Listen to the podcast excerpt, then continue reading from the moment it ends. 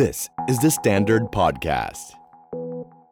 Super productive กับรวิทย์หานอุตสาหะ brought to you by d t a c Unleash Giant in You ปลูกพลังยักษ์ในตัวคุณ ให้เป็นคนที่ดีกว่า Super Productive Podcast episode นี้นะครับเราจะมาเล่าถึงเรื่องการแก้ปัญหาให้ Super Productive นะฮะโอ้ปัญหาคนเรามันเยอะนะครับ ปัญหาเรื่องที่ทำงานปัญหาส่วนตัวความรัก เรื่องแฟน มีแฟนก็มีปัญหา ไม่มีแฟนก็มีปัญหานะครับอยากมีแฟนก็มีปัญหานะครับ เรื่องครอบครัวนะครับ เรื่องเงินเรื่องโอ้สุขภาพเยอะแยะไปหมดเลยนะฮะปัญหาเนี่ยมันเป็นเรื่องธรรมดาควบคู่กับชีวิตมนุษย์ แต่ว่าวิธีการแก้ปัญหาต่างหากที่จะทำให้เรามีชีวิตอย่างมีความสุขหรือเปล่านะครับ Super Productive Podcast จะมานำเสนอชุดความคิดที่จะเอาไปให้คุณช่วยแก้ปัญหาในชีวิตได้นะครับอะล่ะ เอาเรื่องที่หนึ่งก่อนนะครับ วันนี้ขอแบ่งเป็นสองตอน part ที่ 1 ครึ่งแรกของเราเนี่ยเราจะพูดถึงจะทำยังไงให้เรา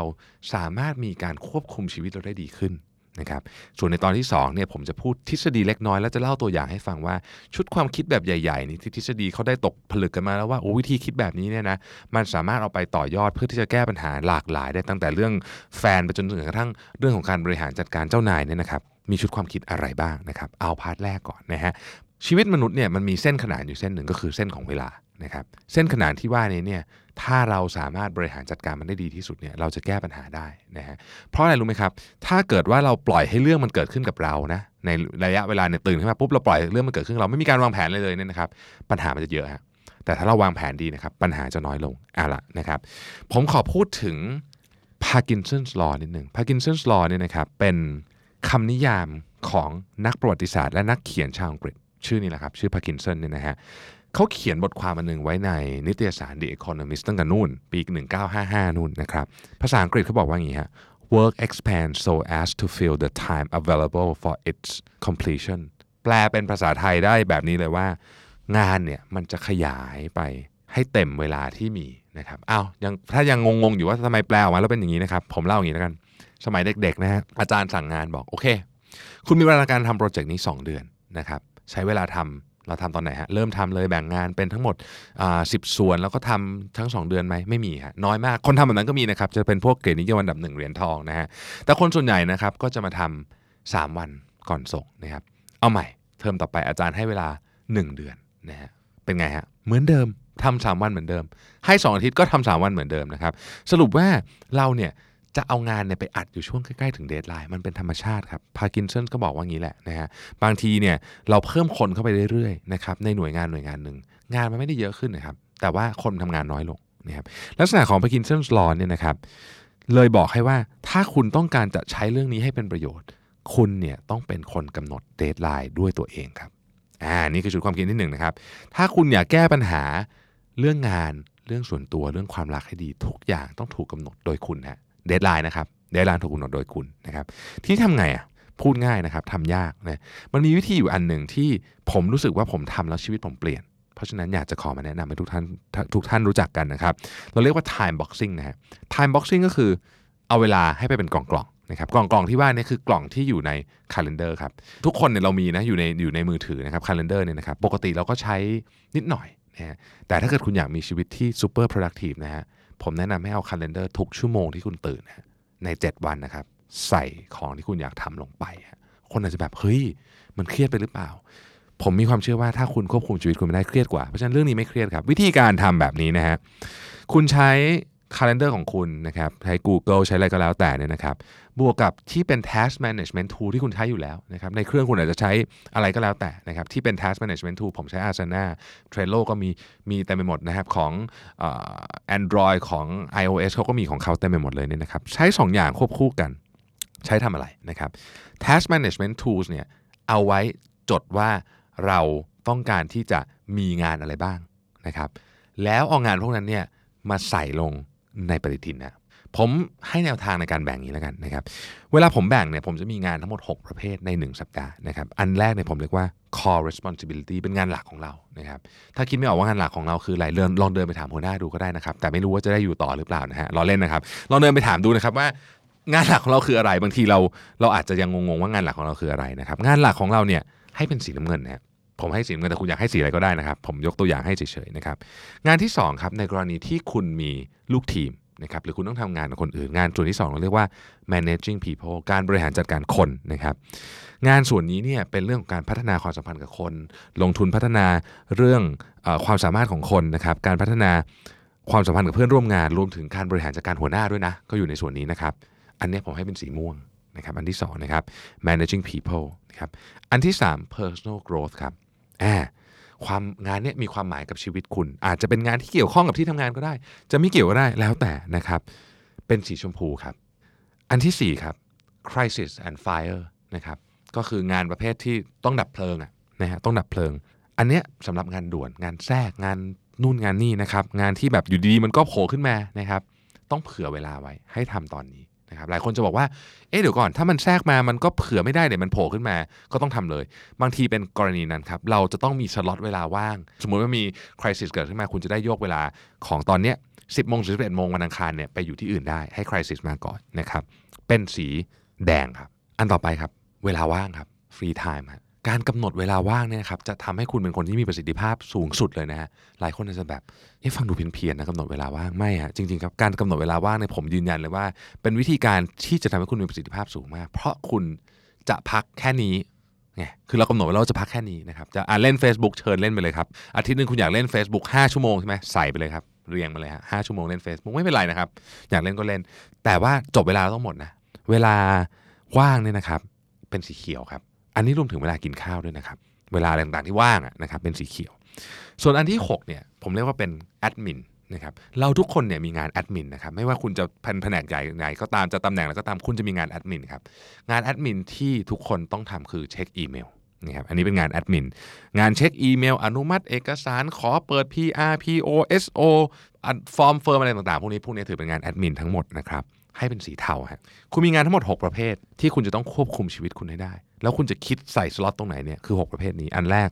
core responsibility 2 managing people 3 personal growth 4 crisis and fire free time และ admin นะครับใส่ลงไปใน calendar ก่อน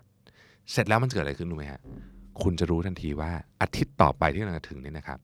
คุณใช้เวลาแต่ละส่วนเท่าไหร่ คุณจะเห็นเลยครับว่า โอ้โหอาทิตย์หน้าเนี่ยนะ สีแดงเพียบเลย นะฮะอย่างนี้ไม่ดีนะฮะหรือสีเทาเพียบเลยโหงานแอดมินเยอะแยะเต็มไปหมดเลย แบบนี้ไม่ดี สิ่งที่สีที่ควรจะโผล่มาเยอะคือน้ำเงินชมพูนะครับและม่วงน้ำเงินชมพูและม่วงก็คือ core responsibility managing people และ personal growth ถ้าเกิดสีอื่นมันโผล่มาเยอะเฮ้ยเราต้องดูว่าเราจะแก้ไขปัญหานี้ได้ยังไงนะครับ เราจะต้องบอกตัวเองได้ว่าใน 1 สัปดาห์เนี่ยเราอยากทำงานแต่ละอันเนี่ยประมาณกี่เปอร์เซ็นต์นะครับเวลาที่ตื่นของเราทั้งหมดเนี่ยนะครับเราอยากจะทำงาน core responsibility 30นะ managing people 20 นะครับ เอา personal growth อีกสัก 20นะฮะ crisis ให้สัก 10นะครับ free time อีก 15นะครับ งานแอดมินทำ5เราก็ต้องมาดูว่าเราบวกแล้วมันเป็นอย่างนั้นหรือเปล่านะครับ เราควรจะทำไอ้ปฏิทินนี้วันอาทิตย์ ผมบอกเลยว่าถ้าคุณทำแล้วคุณมีวินัยในการพยายามที่สุดที่จะทำให้มันสำเร็จนะฮะ ชีวิตคุณนี่จะเปลี่ยนไปอย่างมหาศาลมาก ผมนี่พบเรื่องนี้ได้ด้วยตัวเองนะ แบบเป็นของที่เจ๋งแบบสุดๆเลยครับ เพราะการทำปฏิทินแบบนี้เนี่ยมัน visualize ตัวเราเอง นะครับเท่านั้นยังไม่พอนะครับ มันช่วยแก้ปัญหาเรื่องการทำงานด้วย คืออย่างนี้ฮะเวลาเราทำปฏิทินเสร็จปุ๊บเนี่ยเราแชร์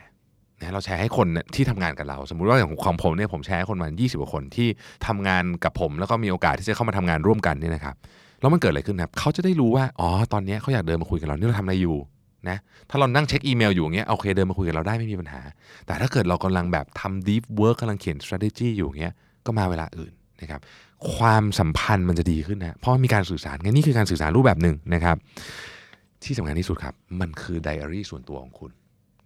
นะครับ เคยไหมครับ เวลาเขาให้เขียนประเมินผลนะประเมินผลเราเองเนี่ย self assessment นะนะฮะนึกไม่ออกอะฉันทำอะไรมาบ้างมาปีนี้ นึกไม่ออกเลยนะฮะอันเนี้ยจะเป็นไดอารี่ของคุณเลย คุณย้อนกลับมาดูคุณจะรู้เลยเฮ้ย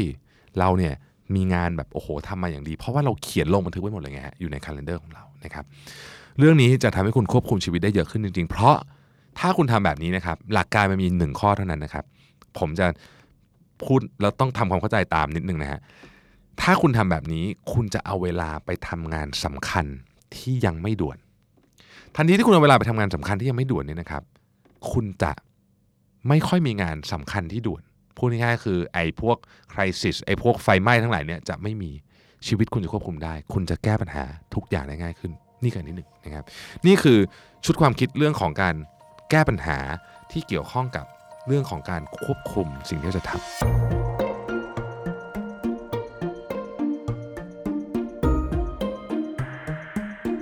อะ part ที่2 part ที่ 2 คือหลักคิดที่จะนำ creativity เข้ามาแก้ปัญหาได้ นะครับคือต้องอธิบายอย่างนี้ก่อนครับว่าจริงๆเนี่ยคนเราเนี่ยนะครับมีวิธีกระบวนการคิดเนี่ยโอ้โหมีหนังสือเยอะแยะมากมาย แต่ว่าทั้งหมดทั้งมวลเนี่ยนะครับมันมันพยายามที่จะหาอะไร มันพยายามจะหาวิธีการแก้ปัญหาที่สร้างสรรค์ถูกไหมคำว่าสร้างสรรค์ก็คือ ดีกับเราดีกับคนอื่น ดีกับทุกคนวินวินนี่คือสร้างสรรค์ที่สุดนะครับหรือมันสามารถทำให้เราแก้ปัญหาที่เดิมก่อนหน้านี้เราแก้ไม่ได้นะครับเอาล่ะ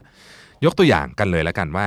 ที่เรา ใช้กันเยอะๆมีอะไรบ้างนะครับ มันมีอยู่ทั้งหมด 3 วิธีด้วยกัน อันแรกเราเรียกว่า divergent thinking นะครับไม่ใช่เป็นชื่อหนักนะครับ แต่ divergent เนี่ยนะครับคือการคิดให้แตกต่างครับบอกงี้ก็กำปั้นทุบดินไปนิดนึงมันคืออย่างนี้ครับ การคิดสิ่งใหม่ ๆ หรือการสำรวจนะครับหาความน่าจะเป็นต่างๆ เช่น หากจะขายกาแฟเนี่ยนะครับมันสามารถขายในรูปแบบอะไรได้บ้างนะลองคิดมาเลยนะฮะเราอาจจะเห็นกาแฟที่อยู่ในถุงเป็นแคปซูลหรือเป็นรูปแบบอื่นๆที่ไม่เคยมีมาก่อนนะครับไหนๆยกเคสกาแฟมาแล้วเนี่ยขอพูดของจริงเลยแล้วกันนะฮะมันมีเคสหนึ่งที่ผมชอบมากนะครับโดยเขาเอา framework วิธีคิดเนี่ยของเรื่อง divergent thinking เนี่ยมาคิดนะครับว่าเขาจะสามารถทำธุรกิจกาแฟเนี่ยยังไงให้แตกต่างได้นะครับ อะส่วนใหญ่ก็คงดื่มกาแฟนะครับเราก็จะดื่มกาแฟกันตอนเช้าก่อนไปทำงานเนาะทางเลือกของคนดื่มกาแฟเนี่ยมีหลักๆ 2 ทาง ในกรณีที่เราทำเองที่บ้านนะครับ ก็คือ 1 ใช้กาแฟสำเร็จรูปนะครับซึ่งมันก็เร็วดีนะฮะแต่มันก็ไม่ค่อยอร่อยเอาจริงๆนะฮะทางที่ 2 คือคุณใช้เครื่องชงกาแฟนะครับเครื่องชงเอ็กซ์เพรสโซ่นะฮะโอ้โหอร่อยมากนะครับบรรยากาศไฮโซมากๆนะครับมีเครื่องชง มีเครื่องบด นะฮะต้มนงต้มน้ำอะไรเท่เลยนะครับ ปัญหาก็คือมันไปทำงานไม่ทันนะเพราะกว่าจะชงเสร็จกว่าจะนั่งละเลียดเสร็จกว่าจะล้างเครื่องกว่าจะอะไรเนี่ยซัดเข้าไปนู่น 20 นาทีนะครับออกไปรถติดแงกนะฮะก็ไม่ค่อย work เท่าไหร่ แต่ว่ามันเหมือนจะไม่มีทางเลือก ถ้าอยากจะดื่มกาแฟอร่อย ก็ต้องชงเอง ถ้าอยากจะดื่มกาแฟเร็ว ก็ต้องสำเร็จรูป มันก็เป็นอย่างเนี้ยมานาน จนกระทั่งมันมีบริษัทหนึ่งบอกว่า เฮ้ย เราอยากได้ทั้งเร็วทั้งอร่อยเนี่ยได้ไหมนะฮะ เขาก็นั่งคิดครับ เอ๊ะจะทำยังไงดีนะฮะ ก็คิดกันไปคิดกันมา บริษัทที่ว่าเนี่ยคือ Nespresso ฮะในที่สุดเขาก็ได้ prototype ของแคปซูลกาแฟขึ้นมา บอก เฮ้ย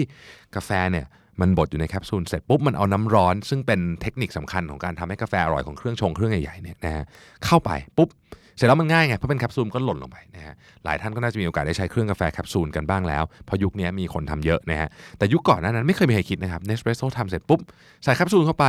รสชาติก็อร่อย นะครับเวลาก็เร็วนะฮะแล้วก็ยังออกแบบให้สวยงามด้วย มีคนคิดว่าทำไมเครื่องทำกาแฟต้องหน้าตาแบบไม่สวยอะเขาก็ทำเครื่องทำกาแฟออกมาสวยๆ เครื่องทำกาแฟของ Nespresso เนี่ยสวยมากนะครับ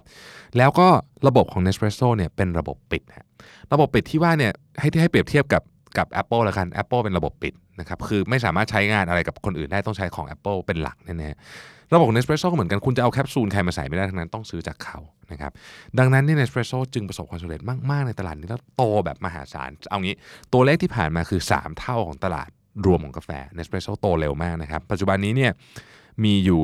80 กว่าประเทศทั่วโลกนะครับเมืองไทยก็มีแล้วนะครับมีมีช็อปมีอะไรเรียบร้อยใหญ่โตนะครับเราเรียกตลาดนี้ว่า portion coffee นะครับ portion แล้วก็มี ed แล้วก็ coffee นะฮะซึ่งปัจจุบันนี้เนี่ยเป็นตลาดที่ใหญ่มาก เพราะมันตอบโจทย์คนเมืองจริง ๆ นะครับ เอาล่ะ ทีนี้เนี่ยกระบวนการการคิดอันนี้เนี่ยเขาเรียกว่าอะไร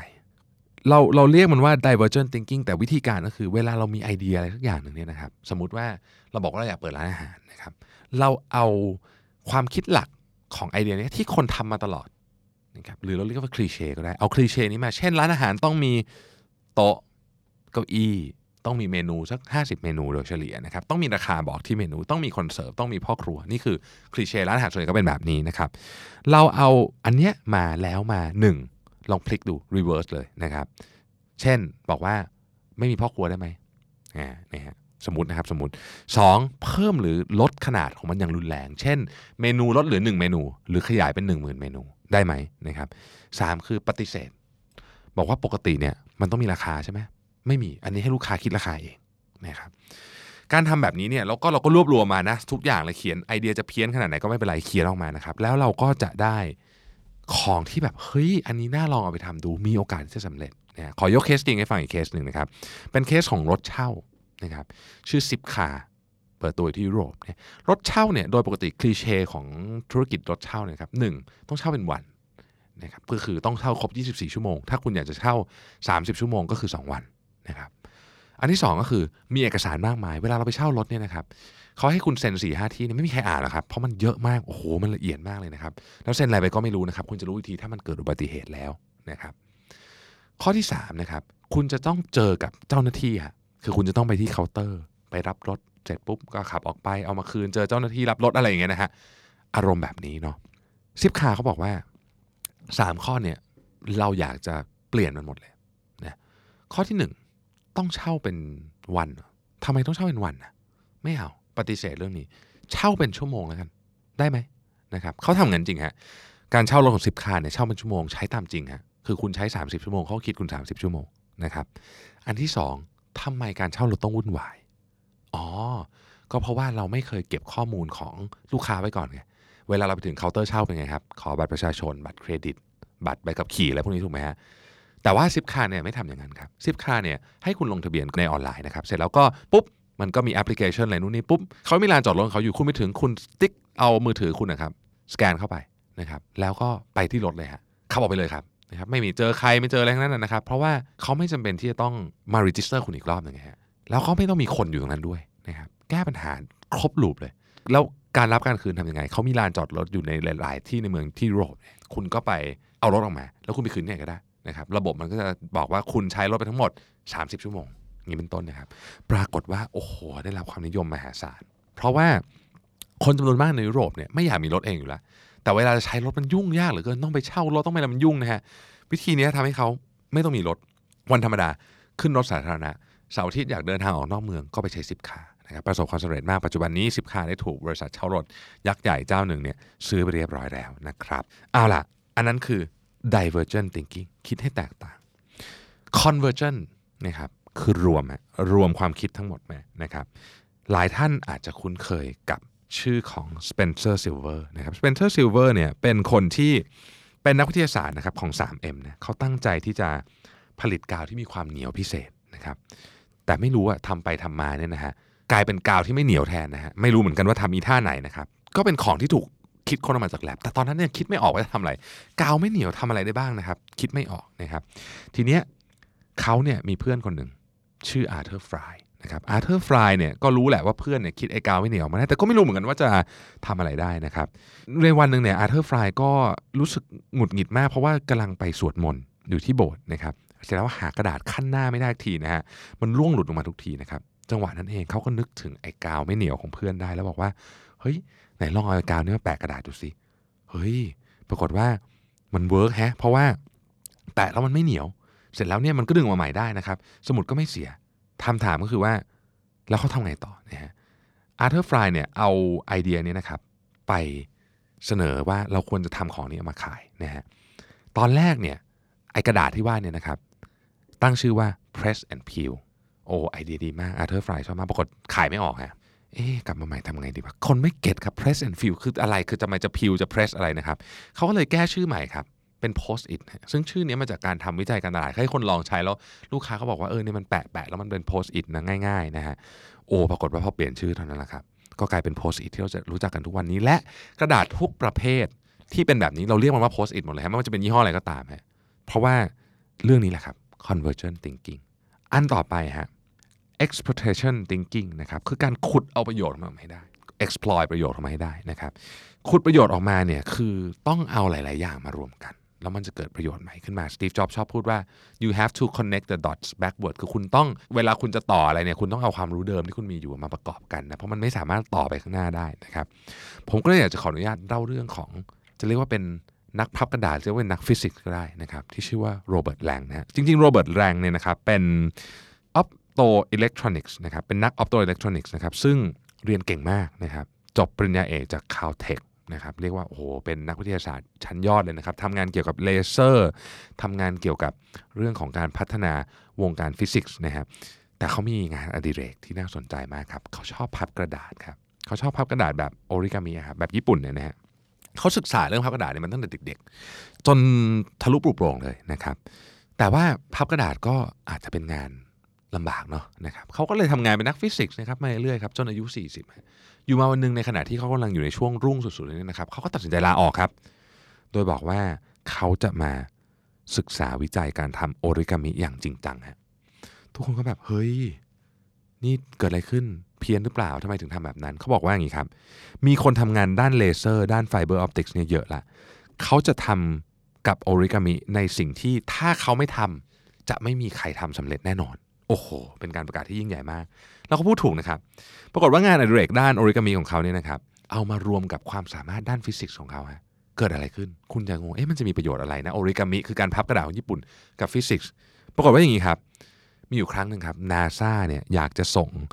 เลนส์ของกล้องโทรทัศน์ส่องทางไกลเนี่ยนะครับ ขึ้นซึ่งมีขนาดใหญ่มาก ขนาดเท่ากับ 2 สนามฟุตบอลนะขึ้นไปในอวกาศซึ่งถ้าเกิดคุณส่งมันขึ้นไปเฉยๆเนี่ยนะครับโอ้โหจรวดมันต้องใหญ่สุดๆเลยถูกไหมฮะมันก็ไม่ได้อยู่แล้วนะฮะ นาซาก็มาปรึกษาโรเบิร์ตแลงโรเบิร์ตแลงเนี่ยศึกษาไอตัวเลนส์อันนี้นะครับแล้วพับใช้ศาสตร์ของโอริกามินะครับพับมันเข้าไปในจรวดเล็กนิดเดียวฮะแล้วมันค่อยไปกระกางออกตอนมันอยู่ในอวกาศแล้ว ถ้าไม่ได้โรเบิร์ตแลงที่เข้าใจฟิสิกส์เป็นอย่างดี และเข้าใจศาสตร์ของโอริกามิด้วยเนี่ยนาซาคิดเรื่องนี้ไม่ออกแน่นอนนะฮะอีกทีหนึ่งครับมีผู้ผลิตแอร์แบ็กของประเทศเยอรมันนะครับบอกว่าต้องการจะเอาแอร์แบ็กรถเนี่ยเข้าไปในเสาฮะ อันนี้เป็นยุคแรกๆของการทำแอร์แบ็กแอร์แบ็กเนี่ยคู่เริ่มต้นเนี่ยมันคู่หน้าก่อน คือคนนั่งกับคนขับถูกไหมอยู่ที่พวงมาลัยอันนี้ไม่ยาก เพราะว่ามันพื้นที่มันเยอะ แต่พอมันเอาเข้ามาเป็นในเสาเอาเข้ามาเป็นในขอบเก้าอี้เนี่ยมันเริ่มยากแล้วนะครับปัจจุบันนี้รถปัจจุบันนี้มีแอร์แบ็กกัน 10 ใบ 12 ใบนะครับมีทุกที่ เพราะฉะนั้นมันอยู่ในมุมที่เป็นมุมอับเป็นพื้นที่ที่เล็ก ก็มาปรึกษาโรเบิร์ตแลงนะครับโรเบิร์ตแลงเนี่ยเข้าใจศาสตร์ของฟิสิกส์ในการเคลื่อนที่ของพวกนี้ และ รู้จักวิธีการพับด้วยฮะโรเบิร์ตแลงเนี่ยเป็นคนที่พับแอร์แบ็กเข้าไปในส่วนต่างๆ ของรถยนต์ให้กับบริษัทนี้นะฮะยังไม่จบนะฮะมีครับมีบริษัทเครื่องมือแพทย์ต้องการที่จะส่งอุปกรณ์ขยายหลอดเลือดนะครับถ้าคิดง่ายๆก็คือส่งไปปุ๊บมันขยายปุ๊บหลอดเลือดมันก็ตั้งขึ้น แต่ว่าถ้าส่งเข้าไปทั้งดุนอย่างนั้นมันเข้าไปตามเส้นเลือดไม่ได้เส้นเลือดมันเล็กนิดเดียวเดี๋ยวเส้นเลือดแตกก็ต้องพับให้มันเล็กก่อนฮะให้มันเดินทางได้และเมื่อไปถึงจุดหมาย ค่อยขยายตัวออกมานะครับก็โรเบิร์ตแลงนี่แหละครับ เป็นคนพับไอ้เครื่องขยายหลอดเลือดนี้ให้นะครับ จะเห็นได้ว่าความเชี่ยวชาญด้านฟิสิกส์วิทยาศาสตร์ คณิตศาสตร์เลเซอร์ของโรเบิร์ตแลงเนี่ยมาบวกกับออริกามิเนี่ยสร้างสิ่งที่อัศจรรย์ที่เราฟังแล้วแบบ เฮ้ย มันมีของนี้อยู่บนโลกได้เหรอ ได้ยังไงนะครับ ผมอยากให้ทุกท่านไปเซิร์ช Google นะครับ แล้ว search ชื่อเขานะครับโรเบิร์ตแล้วก็แลง L A N G นะครับ แล้วดูว่าโอริกามิที่เขาพับเนี่ยนะฮะซึ่งมาจากกระดาษเพียงแผ่นเดียวเนี่ยมันอลังการขนาดไหนเขาเป็นเจ้าของสถิติ คนที่พับทบเยอะที่สุด ของกระดาษได้ด้วยของของการพับแบบโอริกามิเนี่ยนะครับ เราจะเห็นว่าวิธีการคิด 3 อันนี้เนี่ยนะฮะมันทำให้เราเนี่ยสามารถที่จะเอาเรื่องที่มันยากๆมากั่นกรองมาตกตะกอนและมา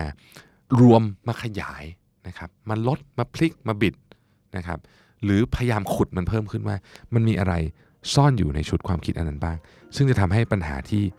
ยากเนี่ยง่ายขึ้นนะครับ อาล่ะควบคุมได้แล้วนะครับ เครื่องมือทางความคิดก็มีแล้วนะครับ ตัวช่วยอีกอันหนึ่ง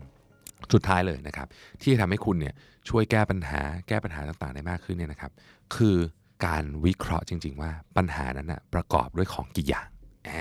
เวลาปัญหามากับเราเนี่ยนะครับมันไม่ได้มาพร้อมสารบัญเนาะมันไม่ได้บอกว่าโอเคนะปัญหานี้ประกอบไปด้วย 1.1 1.2 1.3นะครับมันจะมาเป็นก้อนใหญ่ๆครับมันจะเป็นก้อนใหญ่ๆนะฮะสิ่งแรกก่อนจะทำอะไรเลยนะครับ แบ่งมันก่อนครับว่า เรื่องมันคือเรื่องอะไรกันแน่ อย่าอย่าอย่าอย่ารวมกันมาเป็นแพ็กเกจแบบนั้นแก้ไม่ไหว เพราะปัญหาแต่ละอย่างต้องถูกแก้ด้วยเครื่องมือคนละประเภทครับ ผมยกตัวอย่างครับ มีคนบอกว่า งานเยอะทำเท่าไหร่ก็ไม่ทัน แต่ไม่อยากทำงานเสาร์อาทิตย์เลยนะครับ เราจะแก้ปัญหาเรื่องนี้ง่ายดีนะครับลองมาดูกันนะครับ ปัญหาของมันคืออะไรฮะคุณไม่อยากทำงานเสาร์อาทิตย์เพราะคุณอยากจะไปเที่ยวกับแฟนสมมตินะครับ แล้วก็งานเยอะทำเท่าไหร่ก็ไม่ทัน ถ้าเกิดว่าเราอยากแก้ปัญหาด้วยการทำงานให้ทัน วิธีการมันอาจจะต้องก็ ไม่รู้อะฉันก็เพิ่มเวลาทำงานไปเรื่อยแต่คำถามคือ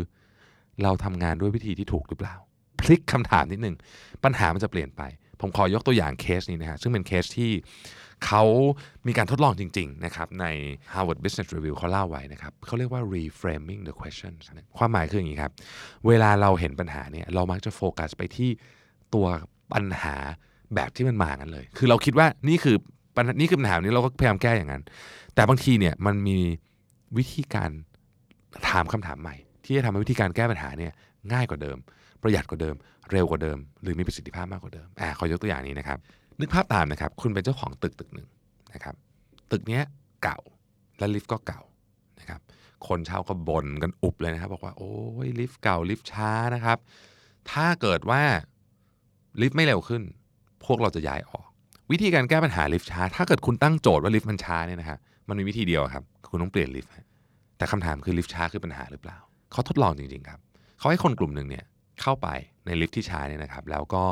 ให้คะแนนว่ามันช้าเท่าไหร่ความพึงพอใจนะฮะได้ 2 เต็ม 10 ก็แปลว่ามันช้าจริงๆนะฮะถ้าจะแก้ปัญหาลิฟต์ช้าเนี่ยคงจะต้องเปลี่ยนลิฟต์แต่เขาตั้งคำถามใหม่ครับ บอกว่าหรือปัญหาจริงๆอะมันคือคนเบื่อที่จะรอลิฟต์หลายคนเอ๊ะมันเป็นเรื่องเดียวกันหรือเปล่าไม่นะครับ เราลองเราลองตั้งใจฟังดีๆนะฮะลิฟต์ช้าคือปัญหา คนเบื่อที่จะรอลิฟต์ก็เป็นอีกปัญหาหนึ่ง วิธีการคืออย่างนี้ครับเขาทดลองครับลิฟต์ที่เดิมไม่ได้เปลี่ยนอะไรนะฮะเอากระจกเข้าไปติดทั้งห้องโถงนั่นเลยฮะปรากฏว่าคนที่เดินเข้าไปครับให้คะแนนความเร็วของลิฟต์เนี่ยเป็น 6 เต็ม 10ฮะคำถามคือมันเกิดอะไรขึ้นนะลิฟต์เร็วขึ้นนะลิฟต์ไม่ได้เร็วขึ้นครับเพราะปัญหาไม่ได้เกี่ยวกับลิฟต์ช้าปัญหาคือคนเบื่อ แล้วกระจกช่วยอะไร มนุษย์เราเนี่ยนะครับชอบดูหน้าตัวเองที่สุดนะชอบจริงๆนะครับอันนี้เป็นเรื่องจริงมนุษย์เราชอบดูหน้าตัวเองที่สุด เราเนี่ยเห็นหน้าตัวเองในกระจกเนี่ยเราอดไม่ได้จริงๆที่จะดูครับ ดูเสร็จแล้วก็แบบอุ้ยหน้ามันนะเติมแป้งหน่อยนะครับเฮ้ยเน็กไทไม่ตรงจับผมหน่อยนะผมกระเดิดอะไรอย่างเงี้ยนะฮะเดี๋ยวลิฟต์ก็มาแล้วไงเพราะว่าเรากำลังทำอย่างอื่นอยู่ไงฮะเพราะฉะนั้นถ้าคุณเปลี่ยนวิธีมองปัญหาใหม่เนี่ยบางทีคุณเจอทางออกที่เป็นคนละเรื่องเลยนะครับ ดังนั้นเนี่ยเราจะมีเราชีวิตเรามีปัญหาเยอะแยะนะครับ เช่นอะคบกับแฟนมาหลายปีนะพ่อแม่ไม่ชอบฝ่ายชายเลยนะครับ เพราะว่าบ้านเราเป็นบ้านคนจีน นะครับแล้วก็ผู้ชายเป็นคนไทย แค่นี้แหละนะครับจะทำยังไงให้พิชิตใจพ่อแม่ได้บ้างนะครับผมขออนุญาตเล่าเรื่องนี้ออกรายการแล้วก็แล้วกันไม่เป็นไรนะครับ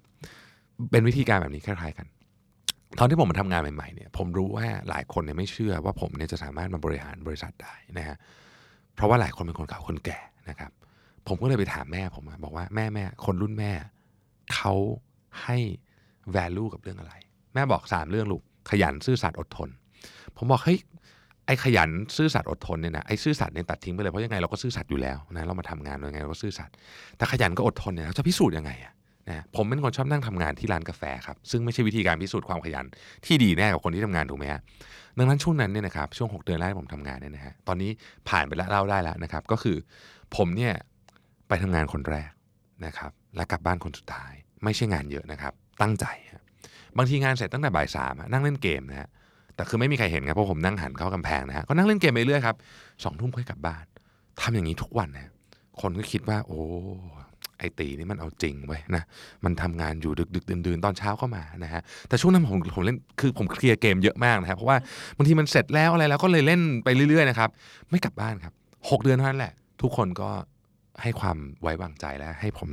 ดำเนินงานต่อได้หลังจากนั้นผมไปนั่งทำงานที่ร้านกาแฟอะไรของผมนะฮะประเด็นที่อยากจะบอกก็คือว่า เราต้องไปหาให้เจอครับว่าจริง ๆ แล้วเนี่ยไอ้ปัญหาจะแก้มันคือปัญหาอะไรกันแน่นะครับ อย่างเงี้ยแม่ไม่ชอบแฟน จริง ๆ แล้วเนี่ยสิ่งที่เขาอยากจะเห็นอาจจะเป็น value ในตัวผู้ชายก็ได้ครับ เพราะว่าอย่างครอบครัวคนจีนเนี่ยเชื่อเรื่องเนี้ยขยันซื่อสัตย์อดทน อันเนี้ยอาจจะเป็นวิธีการหรือเปล่านะครับลองไปคิดดู เวลาเราเปลี่ยนมุมมองปัญหาในลักษณะนี้แล้วเนี่ยเราจะเห็นทางออกที่มันไม่ใช่ทางออกเดิมๆอะชีวิตคุณจะเปลี่ยนไปนะครับอย่าลืมนะครับปัญหาทุกปัญหาบนโลกใบนี้นะครับ เวลามันมาหาเราเนี่ยนะครับผลของมัน 100%เนี่ยมันเกิดขึ้นมาจากตัวปัญหาประมาณ 20%สิ่งที่คุณทำกับมัน หรือการที่คุณตอบสนองกับปัญหาเนี่ยคืออีก 80%ที่เหลือ เพราะฉะนั้นเลือกใช้เครื่องมือให้ดี ควบคุมชีวิตให้ได้ และเวลาแก้ปัญหานะครับ อย่าทำทุกอย่างในก้อนเดียว แยกมันออกมาก่อน ค่อยๆ แก้ทีละอย่าง ขอบคุณมากนะครับที่ติดตาม Super Productive Podcast ครับ สวัสดีครับ The Standard Podcast. Eye opening for your ears.